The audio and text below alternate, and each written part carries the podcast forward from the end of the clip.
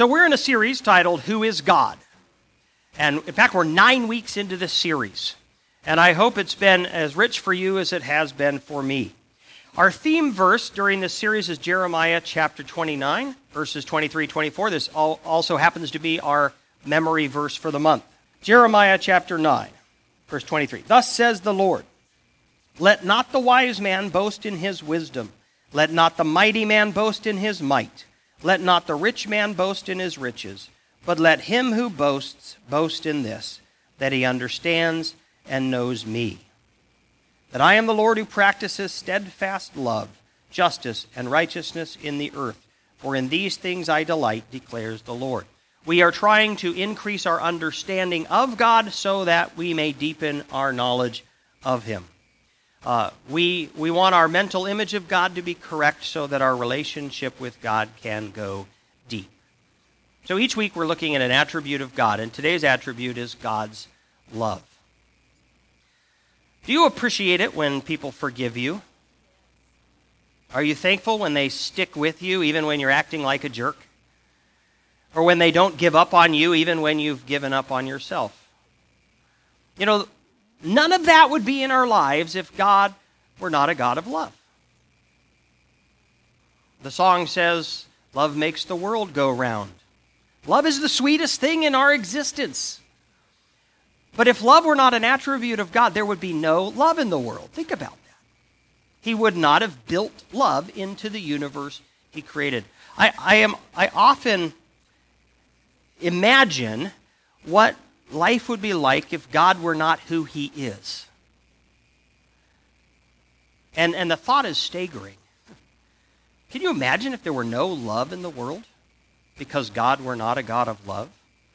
Would we want to be here? What a terrible place. In fact, uh, one, one thing we know about hell is there will be no God in hell, and thus there will be no love in hell. What a terrible place. So I think that we it's appropriate to start the topic today just saying, God, thank you for being who you are.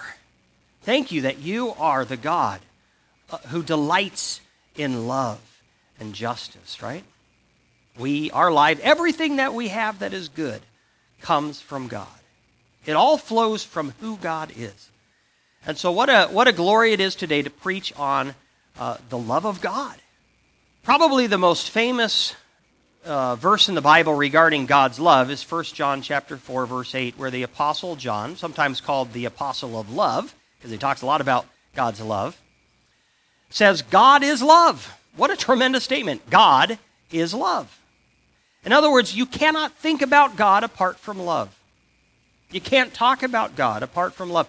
Everything that God does is loving. But what is love? Now, it's important to understand that in, John is not here defining God, he's describing God, and there's a big difference. You see, if you some people make the mistake of saying God is love, oh, love is God. And so they worship love.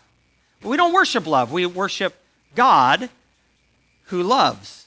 God the uh, love is an attribute of God. Love is not God. And so unfortunately, some people elevate love, they worship love, and of course, they define love however they want to, right? And so they, they maybe they define love romantically. God is love. Well, that would mean that he doesn't want me to be in my loveless marriage. He wants me to you know, divorce my spouse and go be with the one I love because God is love. He understands that. He wants that for me. Or, or they define love as tolerance. And so God would never, ever send someone to hell because God is love. God would never uh, prefer one kind of uh, lifestyle over another. God's love, He accepts everyone uh, just the way they are, with no differentiation. But is that what, what God's love means? Or maybe they elevate uh, erotic love and they worship it and they make that the goal of their life. So, yes, God is love, but do we understand what that means? And, and how do we understand what it means? Well, you have to understand by looking at the whole Bible. What does God do? What does He say? He is the definition of love. We can't just uh, put upon Him our own understanding of love or our, or our own preferences, right? So, so what I want to do today is I want to talk about what, what in fact is God's love. And I want to use a definition by uh, J.I. Packer in his book, Knowing God. I think he does a great job summarizing the Bible's teachings on God's love. So here it is, and then we're going to unpack it. God's love is an exercise of his goodness toward individual sinners, whereby, having identified himself with their welfare, he's given his Son to be their Savior and now brings them to know and enjoy him in a covenant relation. All right, we're going to unpack that. We're going to take that apart. So, number one, God's love is an exercise of his goodness. You and I don't merit God's love. God does not love us because we're lovable. He, in fact, in 1 John chapter 4 verse 10 it says in this is love, not that we loved God but that he loved us. He didn't wait for us to be lovable. He just loves us. It's an expression of his goodness. It's in God's nature to love. And this is wonderful news. It's wonderful news because uh, you don't have to wait until you're good enough to warrant God's love. Because frankly, we'd never get there. No matter where you are, God wants to love you. In Romans chapter 5, verse 8, we are told that while we were yet sinners, Christ died for us. In other words, God acted in unbelievable love toward us while we were shaking our fist in his face while we were running from him, while we were rebelling against him, while we were disobeying him, while we were defying him, while we were being supremely unlovable, he loved us. So you might think to yourself, wait a second, Mike, you don't know what I've done. You don't know how far I've long, run and how for how long. I'm unlovable. No, you're not. Well, yes, you are. So am I. But God loves you regardless. It's not about you, it's about Him. It's about the fact that His nature is to love. And so, no matter where you find yourself today, if you will open your life up to God's love, He will be there. He wants to be there. What glorious news! You're not too far for God to love you. His love is at your doorstep. Will you open the door? So God is, God's love is an exercise of his goodness. Secondly, it's an exercise of his goodness toward sinners. Toward sinners. In 1 John chapter 4, verses 9 and 10 we read, In this is love uh, in this, the love of God was made manifest among us, that God sent his only Son into the world so that we might live through him. God, God's love, God loves us in the way we need to be loved. That's a wonderful thing about God's love. He doesn't love us, you know, uh, unmatched to our need. God knows that our greatest need is to be saved from his wrath that rests upon us because of our sin. And so God sent his Son. God's love was made manifest among us that God sent his only Son into the world. Now, God loves all humans. He loves people, all those that he has created. And the love of God, we see it in the fact that he makes the sun rise upon the righteous and the wicked, and it rains upon the righteous and the wicked. He's indiscriminate in his providential love for people. And God's love has, has moved him to provide for sinners a way of escape. And that is available to all people on planet Earth. God has loved all of us in the sending of his Son.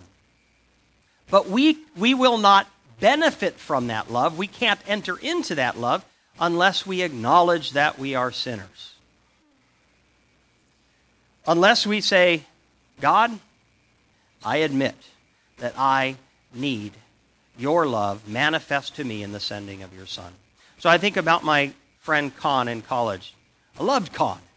And uh, I got him to come to uh, Ravi, hear Ravi Zacharias at the uh, Veritas Forum, after which uh, Con said, okay, okay, I, I think I can buy into their being a God. I can even believe that Jesus is God. But do I have to admit that I'm a sinner?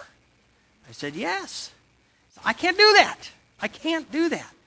Well, until Con is willing to, to admit that he's a sinner, he will not be able to experience God's love for him because God's love is for sinners. So God's love is an exercise of his goodness toward sinners, toward individual sinners. God does not save groups, he saves individuals. In 1 John chapter 1 verse 12 we read this. But to all who did receive him, who believed in his name, he gave the right to become children of God. It's an offer extended to every person on planet Earth. I give you the right I, to be my child if you will receive my son Jesus as your personal Savior. If you will believe in him. But is but but have you done that, right? I'm not I, now I'm not even speaking to the group because God's speaking to you personally. Have you received Jesus Christ as your personal savior? Do you believe in him? If so, look at this promise. I give you the right to be my child. Elsewhere, the Bible says, Your name is written in the Lamb's book of life. But only you can answer that question. You're not going to get to heaven because your uncle's a pastor. You're not going to get to heaven because your mom and dad are Christians. You're not going to get to heaven because you were there when your nephew and your niece were, were baptized. It's have you received Christ? Or not? You know that. God loves you. He's provided his son Jesus Christ for you. But you have to respond to God's love, manifest in Jesus. So God's love is an exercise of his goodness toward individual sinners. Number four, God's love for sinners involves identifying himself with their welfare. This is amazing. So, a few weeks ago, we talked about uh, the fact that God is independent, which means uh, God does not need us. Prior to creation, God existed perfectly complete. He had everything he needed within himself. And yet, God chose to create a world, and He has chosen to bind Himself to our welfare. Because God loves us, what happens to us matters to Him. He cares. That's incredible. Why would He choose to, to love us like that? That's risky, right? What matters to us matters to God. He has identified Himself with our welfare. And we see this. We see this in God's uh, grief, the grief that God has when, when people reject Jesus. Ezekiel chapter 33, verse 11. As I live, declares the Lord God, I have no pleasure in the death of the wicked, but that the wicked turn from his ways and live. Turn back, turn back from your evil ways, for why will you die? You hear God's heart? He, he, he cares. He loves people. He knows that people have sinned, and the, and the penalty of sin is death. And he knows, but, but he's given his son Jesus. And he's saying, Come on, I provided a way for you to, to have life. Why would you die? There's God's heart. 2 Peter chapter 3, verse 9, we're told God is not willing that any should perish but that all should come to repentance. That is his heart for you. He wants you to live, and he's provided a way through the death of his son. And then this great verse, Luke chapter 15, verse 10. I tell you, this is Jesus talking, there is joy before the angels of God over one sinner who repents. You want to make God rejoice? Then Find forgiveness through faith in his son, Jesus Christ. One person out of billions on planet Earth, when just one sinner repents, all of heaven breaks out into a party because what matters to uh, uh, what happens to us matters to God. Isn't that incredible? The creator of the universe, he threw the stars into the sky. And what happens to you matters to him. He grieves when you reject his son. He rejoices when you repent and find life. This is not the worldview of evolution, is it? In which we are just products of random chance. This is the Christian worldview of a personal God who loves his creation and cares about us. Why would we run from that kind of love? Why would we stiff arm and deny that kind of love? Number five, God, God's love to sinners was expressed by the gift of his Son to be their Savior. Most famous verse in the Bible, John 3:16. For God so loved the world that he gave his only begotten Son, that whoever believes in him shall not perish, but have everlasting life. God loved the world that he had created, the people that he had created in his image, and his love uh, moved him to act on our behalf. In fact, he, he sent his only begotten Son, the one most precious, so that we could live. Whoever believes. That offer is made to all people. You know, the measure of love is how much it's willing to give, right? Don't just tell me you love me, show me you love me. Jesus said in John chapter 15, verse 13 Greater love has no one than this, that someone lay down his life for his friends.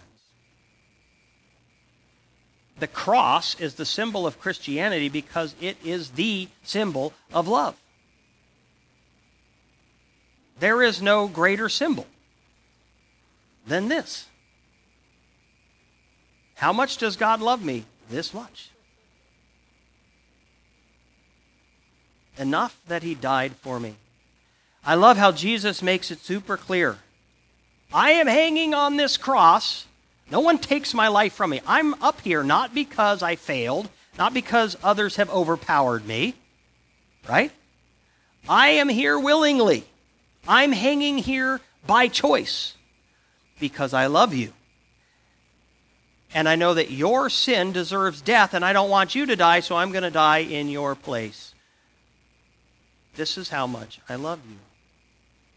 Do you, when you, when you ponder the cross, when you look at the cross, do you see in it God's, the measure of God's love for you?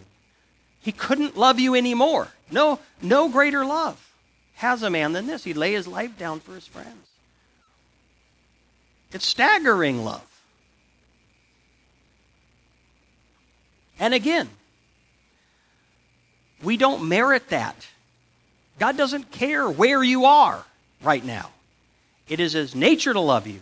He has sent His Son out of His love for you.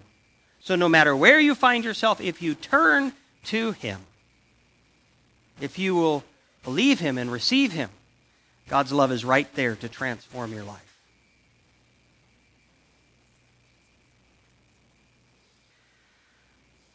Finally, God's love reaches its, its objective as it brings people to know and enjoy Him in a covenant relation. So God's love has a goal or a desire, right? God's love for us has a longing. And his longing is to be in relationship with us forever and ever and ever. And he's made the way through Christ's death but you got to understand, God longs to be in a relationship with you. In, in Ephesians chapter 1, verse 4, we read God chose us in Christ before the foundation of the world, that we should be holy and blameless before him. In other words, we should be with him. In love, he predestined us for adoption as sons through Jesus Christ, according to the purpose of his will, to the praise of his glorious grace, with which he has blessed us in the beloved. God predestined us for adoption as sons. God's love has a, has a goal, and it's that you would be in an eternal relationship with him as his child forever and ever and ever. Don't you want that? God wants that with you. Why would we say no to?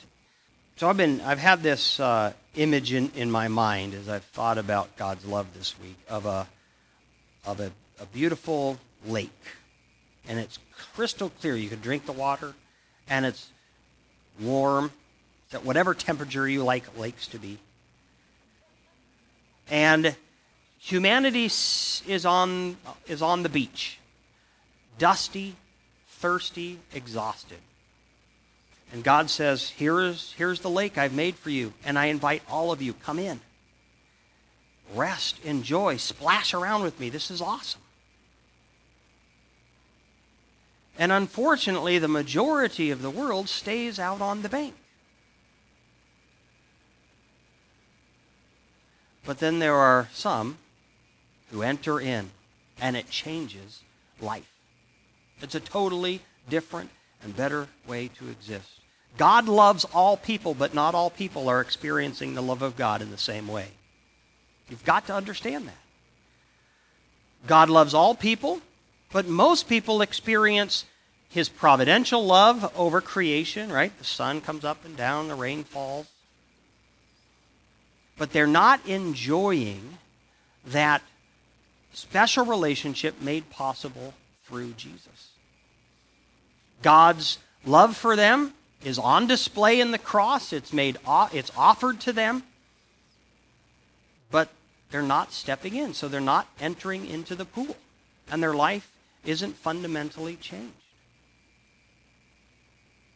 And so we need to be joining God in inviting people that we know. Come in, it's better. It's awesome here. God loves you. It doesn't matter where you find yourself. Who cares what you've done? Come in. God invites you. It's a fundamentally better way to live. 1 John chapter 4, verse 18, we are told, there is no fear in love, but perfect love casts out fear. When you begin to experience the love of God for you in Jesus Christ, it pushes fear out of your life. Perfect love casts out fear. Fear comes from a belief that we're going to be hurt, that, that something's going to damage us. But when we come to understand that God is tied his welfare to ours. Because once you put your faith in Jesus Christ, you become his child. And just like any parent who cannot rest when, when, the, when their child is not you know, healthy and happy, that's the way God has tied himself to us. And he's got all the power in the universe to back that up. And so we're safe. We're absolutely safe. Because God said, I'm not going to rest until I take you safely home to be with me forever and ever. And the Bible says if God is for us, who can be against us, right? We are absolutely safe in his care. I love what A.W. Tozer says about this. He's, Let a man become convinced that nothing can harm him, and instantly for him all fear goes out of the universe. Nothing can harm you if you are a Christian. You are under the divine protecting love of God. You are safe in his care. And God wants his love to drive the fear out of your life. I think this is why the Apostle Paul in Ephesians chapter 3 For this reason I bow my knees before the Father, and I pray for you, so that Christ may dwell in your hearts through faith, that you, being rooted and grounded in love, may have strength to comprehend with all the saints what is the breadth and length and height and depth, and to know the love of Christ that surpasses knowledge, that you may be filled with all the fullness of God. God wants you to understand how much he loves you in Jesus. Because he wants, he wants that to transform your life. He wants it to push fear out of your life so that it will be replaced with peace and joy. I'm safe in the arms of the God who loves me.